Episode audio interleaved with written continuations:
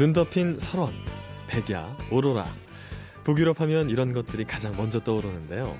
잘 모르는 우리 생각에는 북유럽에서는 날마다 오로라를 볼 수 있을 것 같지만 사실 오로라를 볼 수 있는 날은 1년에 며칠 안 된다고 합니다. 영하 4도 이하의 추운 날씨여야 하고요. 더불어서 습기 하나도 없이 건조하고 맑은 날에만 겨우 모습을 드러낸다고 하네요.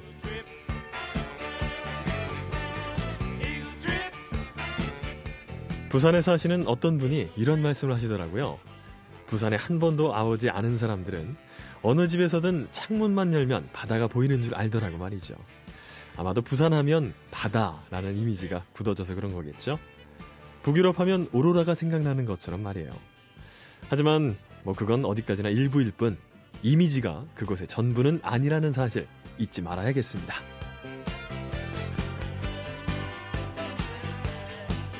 11월 14일 일요일 배현진의 세계도시 여행. 저는 잠시 자리를 비운 우리 배현진 아나운서를 대신하게 된 그녀의 하나밖에 없는 동기 아나운서 이성배입니다. 자, 오늘은요, 잠시 후에 북유럽의 차가운 매력에 흠뻑 빠지신 윤창호 작가님을 모시고 노르웨이 기차 여행 함께 떠나봅니다.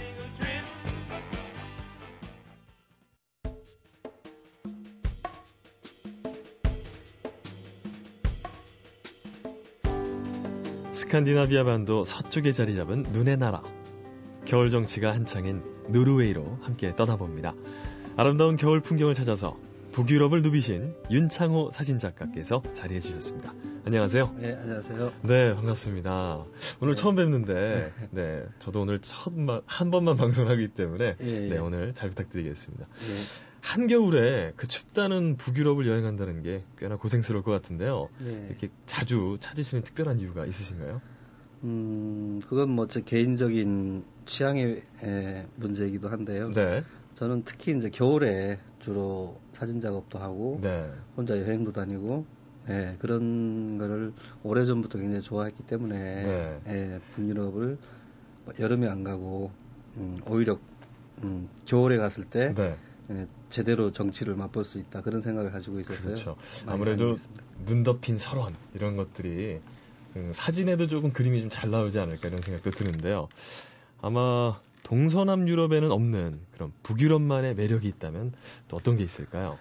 음, 서유럽, 동유럽 같은 경우는 좀 이제 세계적으로 워낙 중심지다 보니까요. 네. 음, 사람들이 외국에서 많이 들어오고 관광객도 많고 그렇다 보니까 인위적으로 좀 꾸민 요소도 많고 네. 관광객 유치를 위해서 이제 이렇게 많이 갖고 나왔는데 북유럽도 물론 많이 가꾸긴 했지만 그래도 노르웨이 같은 경우는 굉장히 자연 상태가 잘 보존이 되어 있다고 음. 그러잖아요. 예. 저는 유럽의 한 10개국, 19개 도시를 한번 딱 돌았는데 아, 예. 북유럽만 못 가봤어요. 덴마크, 노르웨이 막 이런 데 있잖아요. 예, 예, 예. 그래도 북유럽 국가들도 이렇게 분위기가 좀 다를 것 같은데 네. 노르웨이는 좀 어때요?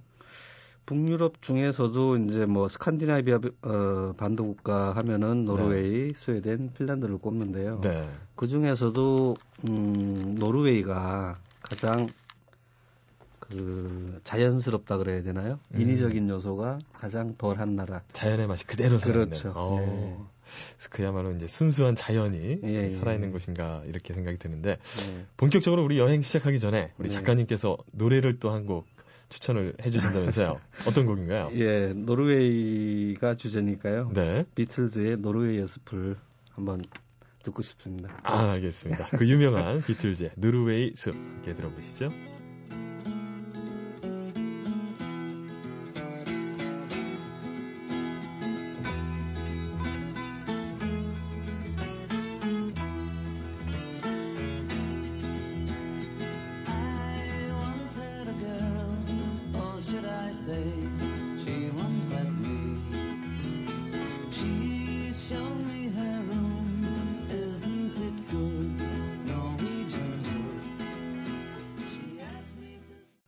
비틀즈의 노르웨이 숲 듣고 왔습니다. 아, 이렇게 노르웨이 하면 떠오르는 이미지 중에 하나가 장엄한 피오르드. 이게 네. 우리말로 빙하 협곡이잖아요. 예, 예, 그렇죠. 예. 이 피오르드를 제대로 보려면 기차를 타야 한다면서요? 네 네. 일반인들이 이제 주로 갈 수 있는 피오르드 지역은요. 네. 어, 오슬로에서 기차를 타고 베르겐을 가는 구간인데요. 네. 노르웨이의 제1, 2도시거든요. 어. 그 사이를 이제 기차를 타고 달리면 그 이제 차창 밖으로 예, 노르웨이의 장관 그 피오르드의 장관이 펼쳐지고 중간에 내려서 네. 이제 미르달이라는 곳에서 내려서 다시 이제 산악 열차를 또 갈아타게 되는데요. 네. 예, 거기서도 또 뭐 아주 절경을 감상을 할 수가 있습니다. 어, 그 절경이 그야말로 예술이다 이런 표현을 할 수 있다고 하던데 예, 예. 직접 뭐 이렇게 사진을 찍고 그럴 때도 느껴지나요? 그렇죠. 네. 예, 뭐 움직이는 동안은 거의 자리에 앉아 있질 않으니까요. 아, 아마 사진 작가님의 입장에서 봤을 때는 예. 그런 장관들은 놓치기 싫잖아요. 예, 예. 네, 한순간도. 예, 예. 아, 그럼 피오르드를 좀 더 가까이서 보려면 또 뭐. 요령 같은 게 있을까요? 피오르드를 가까이서 보려면 이제 기차를 타고 오슬로에서 베르겐까지 다 안 가고 네.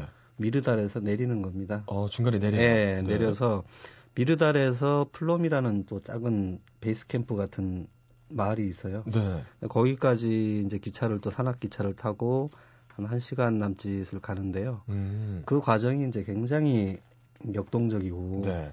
그 철도를 건설하는데 한 20km 정도 되거든요. 근데 그거 하는데 한 22년이 걸렸, 걸렸다고 합니다.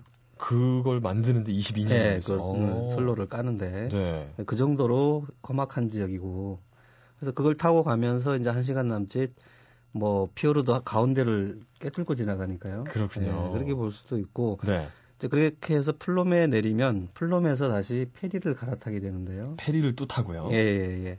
그래서 그걸 타고 이제 아울란트 피오르드, 그다음에 송레 피오르드. 네. 그러니까 노르웨이의 가장 큰, 유명한? 예, 네. 피오르드가 송레인데 거기를 이제 지나가게 되거든요. 페리를 타고. 그래서 그걸 타고 이제 구두방겐이라는 또 작은 마을까지 가는데 마을 이름이 예, 예. 굉장히 기억이 잘 남겠는데요. 네. 예. 그래서 구두방겐까지 가면서 이제 네. 뭐 더욱 가까이서 갈매기도 보고 바다 풍경도 보고 네.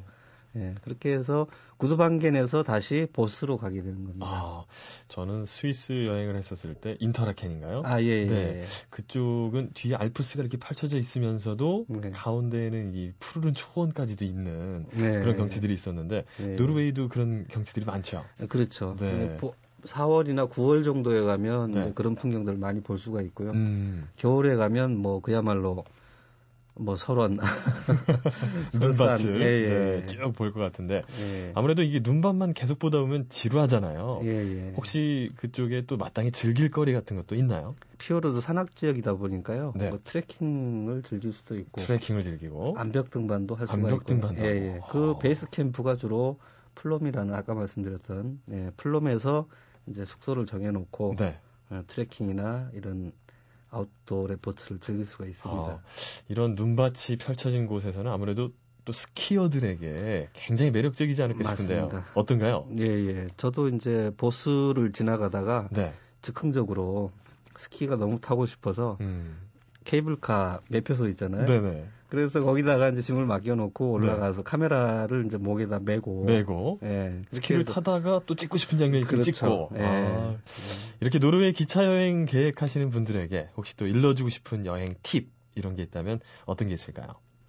노르웨이는 비교적 그 성수기에는 뭐 유럽이 전부 다 마찬가지인데요. 네.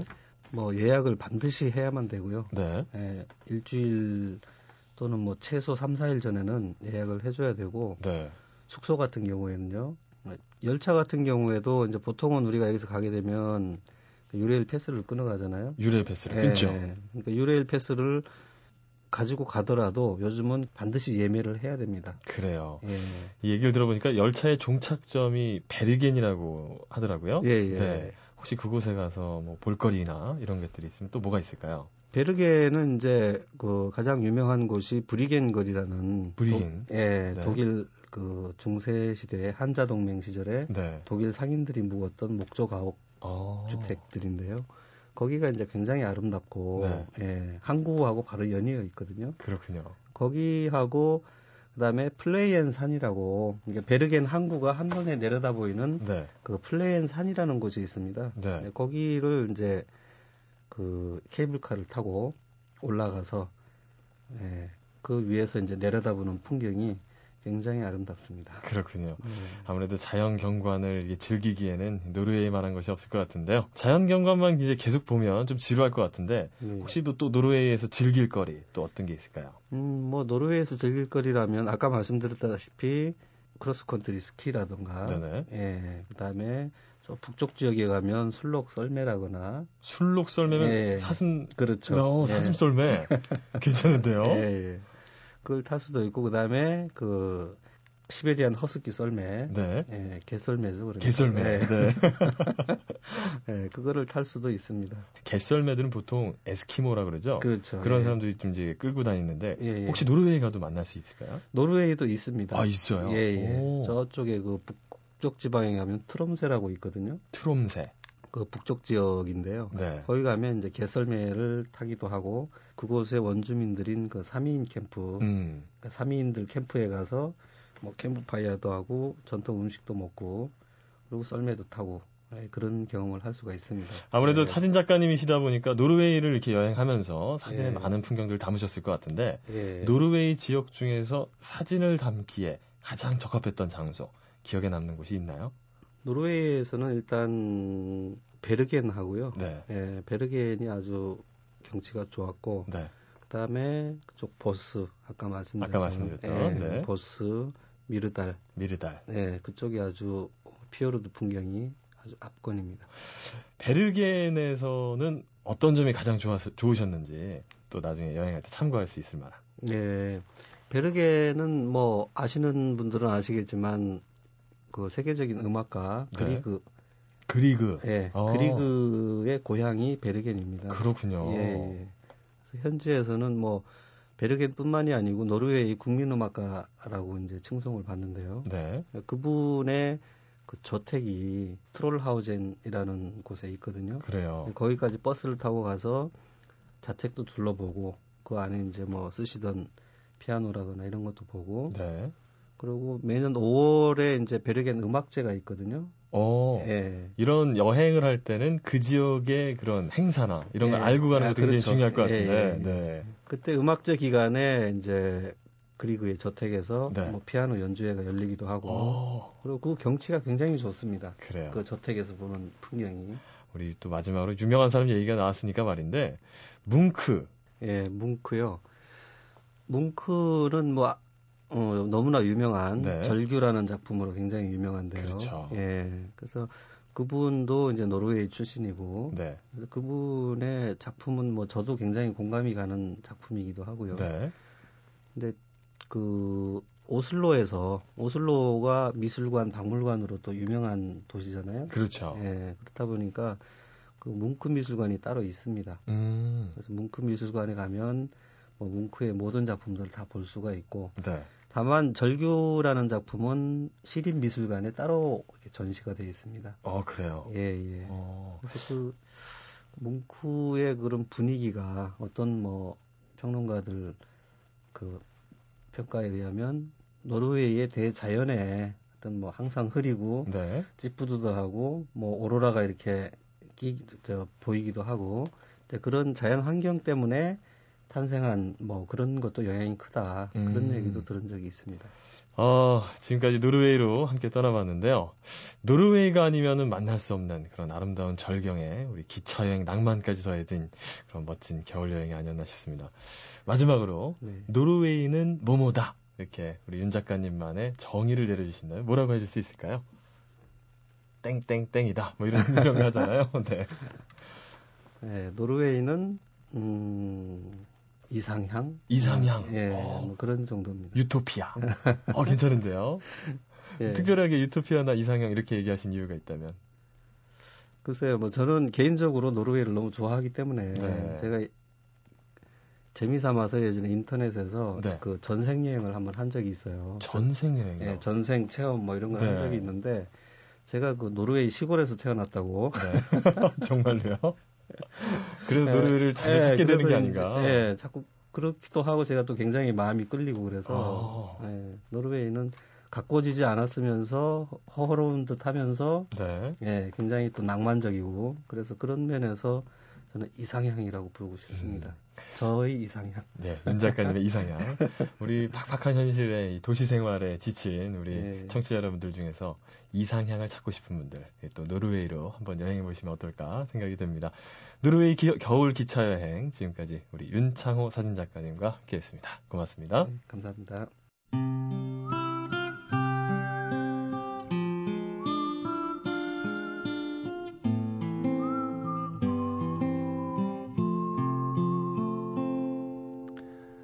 오늘의 메뉴라며 주방장이 자신있게 내놓은 연어 스테이크는 입에서 살살 녹았다.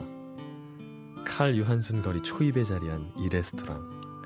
허름한 모양새와는 다르게 음식 맛이 썩 괜찮았다.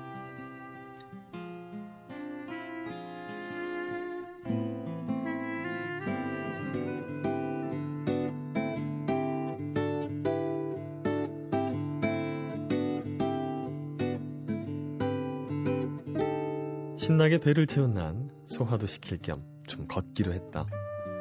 한 시간 정도 걸었을까? 부실한 체력을 증명하듯 슬슬 다리가 아파왔고 때마침 한적한 공원이 눈에 띄었다. 난 그곳에서 잠시 쉬어가기로 했다.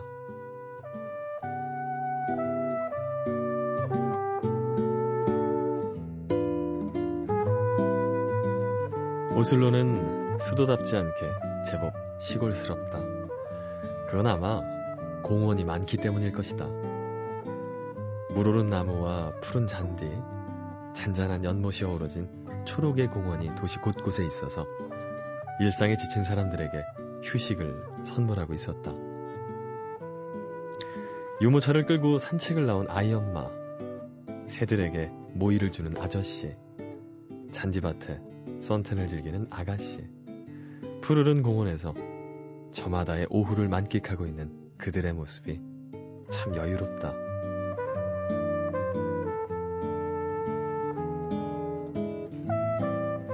사람들의 행동이 너무 자연스러워서 잊기 쉽지만 사실 여기는 평범한 공원이 아니다. 왕실 가족이 살고 있는 궁전의 뒤뜰이다. 왕의 정원에 시민들이 멋대로 드나든다는 게 처음에는 조금 이해가 안 됐지만 이내 부러워졌다. 울타리가 없다는 건 그만큼 마음을 열어두고 있다는 얘기였고, 뭐 그건 언제든 서로에게 다가갈 수 있음을 뜻했다. 운이 좋은 날엔 정원을 산책하는 왕과 마주치게 될지도 모른다. 어쩌면 가벼운 눈인사를 주고받을 수도 있을 것이다. 오슬로의 평화로운 정원. 그곳에는 신분을 초월한 하나됨이 있었다. 길에서 만나다.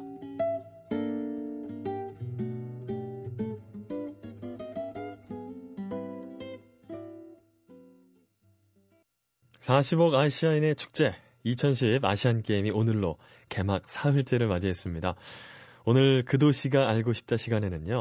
개최지인 중국 광저우에 취재를 나가 있는 MBC 라디오의 김빈나 프로듀서를 연결해서 현지 분위기를 잠시 들어보고 오겠습니다. 김빈나 프로 김빈나 프로듀서? 예, 안녕하세요. 네, 안녕하세요. 예. 네, 반갑습니다. 네, 반갑습니다. 네, 우리 또 아시안 게임 이제 시작이 됐는데요. 네, 네. 어때요, 지금 현지 분위기? 네, 일단은 전 도시가 다 아시안 게임을 위해서 움직이는 것 같은 그래요. 아시안 게임으로 하나 된 것 같은 그런 느낌이 물씬 풍겨오고요. 네. 일단 저희 뭐 G20이 준비하는 과정 지켜보다 왔는데 네. 어쨌든 큰 어, 이벤트가 아시아에서 두 개나 이번 주에 열- 열려서 네. 다 아시아 전체가 다 흥분되지 않았나 이런 생각이 듭니다. 네, 우리 김빈나 프로듀서 굉장히 바쁘실 것 같은데요. 네, 네. 자, 일단 우리 또 광저우 얘기를 안 해볼 수가 없죠. 네, 네. 베이징, 상하이와 함께 또 광저우가 중국의 3대 도시로 불리고 있잖아요. 네. 어떤 도시인지 또 소개를 좀 해주세요. 일단 말씀하신 것처럼 정말 3대 도시 중 하나고요. 네. 그 남쪽 끝 관문이라고 남부의 관문이라고 이제 불리는 도시죠. 아, 중국 남쪽의 관문. 예, 예. 네. 그 중국이 워낙 이제 세계 공장이라고 불리지 않습니까? 근데 그렇죠. 이 중국 공장 세계 공장 중국에서도 가장 대규모로 제조업이 발전된 도시다. 그래서 어. 경제 중심 도시다 이렇게 불려지고 있고요. 네. 그 중국의 개혁 개방 30년 동안 경제 성장을 견인해온 도시다. 또 이렇게 얘기됩니다. 야 경제를 앞으로 이제 이끌어갈, 중국 경제를 이끌어갈 그런 도시가 그렇죠. 아닌가 싶은데요. 근데 재미있는 거는 사회주의 중국이라는 그 사회주의 국가에서 가장 상업화된 도시라고 할 수 있는데 네. 역사적으로는 또 굉장히 혁명의 도시 이렇게 또 얘기가 되는 도시예요. 그래서 네. 예 예.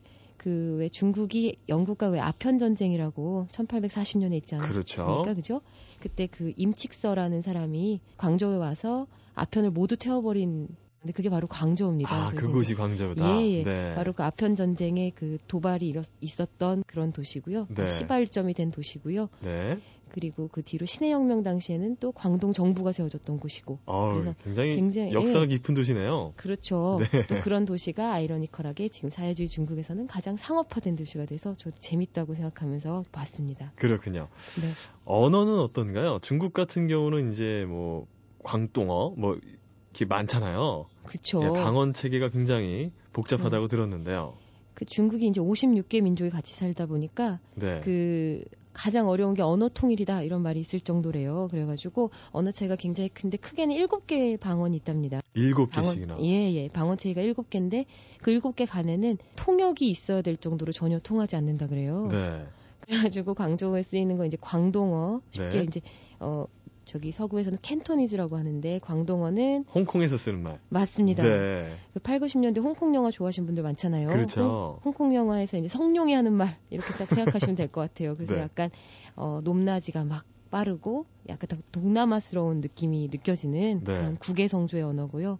그런가 하면 이제 북경 포준어 같은 경우는 우리가 와호 장룡에서 봤던 것 같은 그런 언어 있지 않습니까? 있죠, 있죠. 예.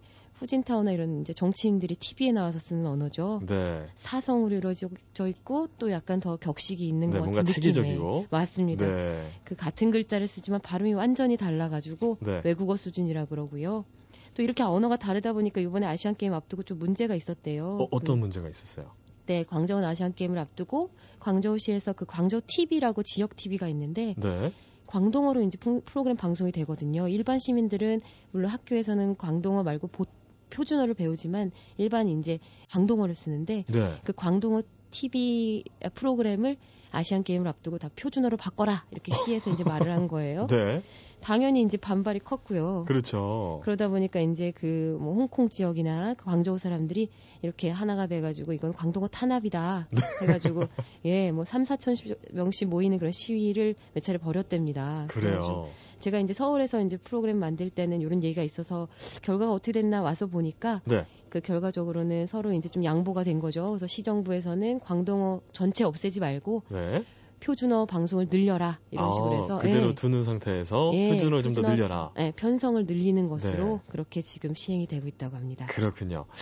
이 아시안 게임 하면 아무래도 이제 40억 아시아인들이 함께하는 어떻게 보면 축제잖아요. 네네. 네, 광저우에게 있어서도 굉장히 큰 의미가 있죠. 제가 처음에 말씀드린 것처럼 네. 진짜 전 그 도시가 아시안 게임을 같이 하고 있다 이런 느낌이 드는데요. 네. 저희가 공항에서 내려가지고 야윈청이라고 하는데 아시안 게임 타운까지 한 70km 정도 된대요. 어, 네, 근데 그때 오는 동안에 정말 그 매 전신주마다 그 격정성회 하회 아주라 그래서 아, 격정적으로 뜻이에요? 대회를 치러서 네. 아시아의 조화에 이바, 이바지하자 이런 뜻이 써 있는 깃발이 하나도 빠짐없이 나부끼고 있었습니다. 그래요. 네, 아무래도 그리고- 도착해서 이제 광저우 시민들을 보면 네, 네. 그곳의 활력이라든지 그런 게 느껴지실 것 같은데 어떤가요? 어떤 시민들 얼굴이나 이런 거 보면. 시민들은 뭐 제가 여기서 이제 취재 과정에 들으니까 네. 뭐 15명 중에 한 명이 자원봉사자다 이런 얘기를 막 어, 할그 정도로 정도로? 예, 굉장히 시- 자원봉사자들이 굉장히 많고요. 네. 또이막 도시 전체가 이번 게임을 통해 가지고 좀 세계적인 도시로 인정받고 싶다라는 이렇게 안간힘을 쓰는 것 같은 모습이 많이 보여요. 어, 아무래도 네. 이런 큰 대회 같은 거 유치하고 나면 그 도시가 격이 좀 달라지기도 하잖아요. 그렇죠. 네. 그래서 이번에 그 원래 이제 이 도시에 고질적인 문제들이 몇 개 있었대요. 어떤 그 뭐 문제들이요? 이를테면은 뭐 환경 오염 문제 같은 거. 네. 그래서 이제 뭐 환경 보호청 같은 데서 아시안 게임 전후로 50일 동안은 아예 먼지를 발생시키는 공장들의 그 문을 닫고 네. 화학 공장 30개를 문 아예 닫아 버렸고요. 어. 그다음에 먼지가 나는 공사는 일절 금지시킨다. 야. 그리고 예, 도심 안에 또 30개의 검문소를 설치해 가지고 매연이 나오는 차는 퇴출시킨다. 이런 식의 아주 센 정책들을 하고 있고요. 네. 또 재밌는 거는 이제 그 뭐 샤오하오라는 그 길거리 음식이 판매하는 그런 게 있는데 우리말로 하면 쉽게 포장마차인 것 같아요. 길거리 포장마차. 예, 네. 구워 먹는 각종 꼬치구이 포장마차인데 네네. 여기서 진짜 연기가 나잖아요, 냄새랑. 그렇죠. 그러니까 이제 깨끗한 공기를 위해서 이 노점상들을 전혀 네, 서지 못하게 영업을. 못하게. 예, 그래서 어. 저희 팀도 하나도 못 먹어봤습니다. 아직 유명하다 아. 그러는데요. 네, 대회 끝나고 나서는 꼭 드시고 오시길 바라고요. 이게 12월까지 계속 이렇다 그래가지고요. 네, 네. 걱정입니다. 못 아. 먹고 갈것 같고요. 그리고 네. 또 재밌는 게 시민의식 고양을 위해서 캠페인을 많이 벌이는 포스터가 이제 길거리에 많이 붙어 있는데요. 네. 귀여운 이렇게 그림체로 시내 곳곳에 뭐 길에 침 뱉지 맙시다. 네. 그다음에 길을 지나갈 때 실례합니다라고 말합시다. 그다음에 뭐 어. 공공장소에서 떠들지 말고 또 그렇군요. 오물을 위층에서 아래층에서 버리지 말자 이런 얘기들이 막 써 있는 게 보여요. 네, 그런 뭐 슬로건이라든지 메시지 같은 걸 또 얘기하다 보니까 우리 또 아시안 게임 마스코트 얘기를 안 할 수가 없어요. 맞습니다. 네, 마스코트가 양이라면서요. 그, 예, 네. 그 광저우에는 양에 관련된 전설이 있다 그래요. 네. 광저우가 원래 예전엔 굉장히 못 사는 동네였는데 네. 어, 그 신이 하늘에서 다섯 마리 양한테 곡식을 다섯 개 입에다 물려서 내보낸 이후에 그, 어. 그 양들이 도시에 정착을 한 이후에 약간 오곡이 풍성한 땅이 됐다 해서 양을 되게 귀하게 여기거든요. 아, 예, 요번에 그 귀여운 양 마스코트가 도시 곳곳에 굉장히 많이 보입니다. 그렇군요. 예, 광저우 사람들은 양고기를 안, 안 먹나요? 그건 먹는 거. 알겠습니다. 네. 아, 우리 김빈나 프로듀서 굉장히 고생 많으실 것 같은데 조심히 네네. 잘 취재하시고 돌아오시기 바랄게요. 예, 감사합니다. 네, 오늘 말씀 감사합니다. 예. 자, 지금까지 중국 광저우의 김빈나 프로듀서였습니다.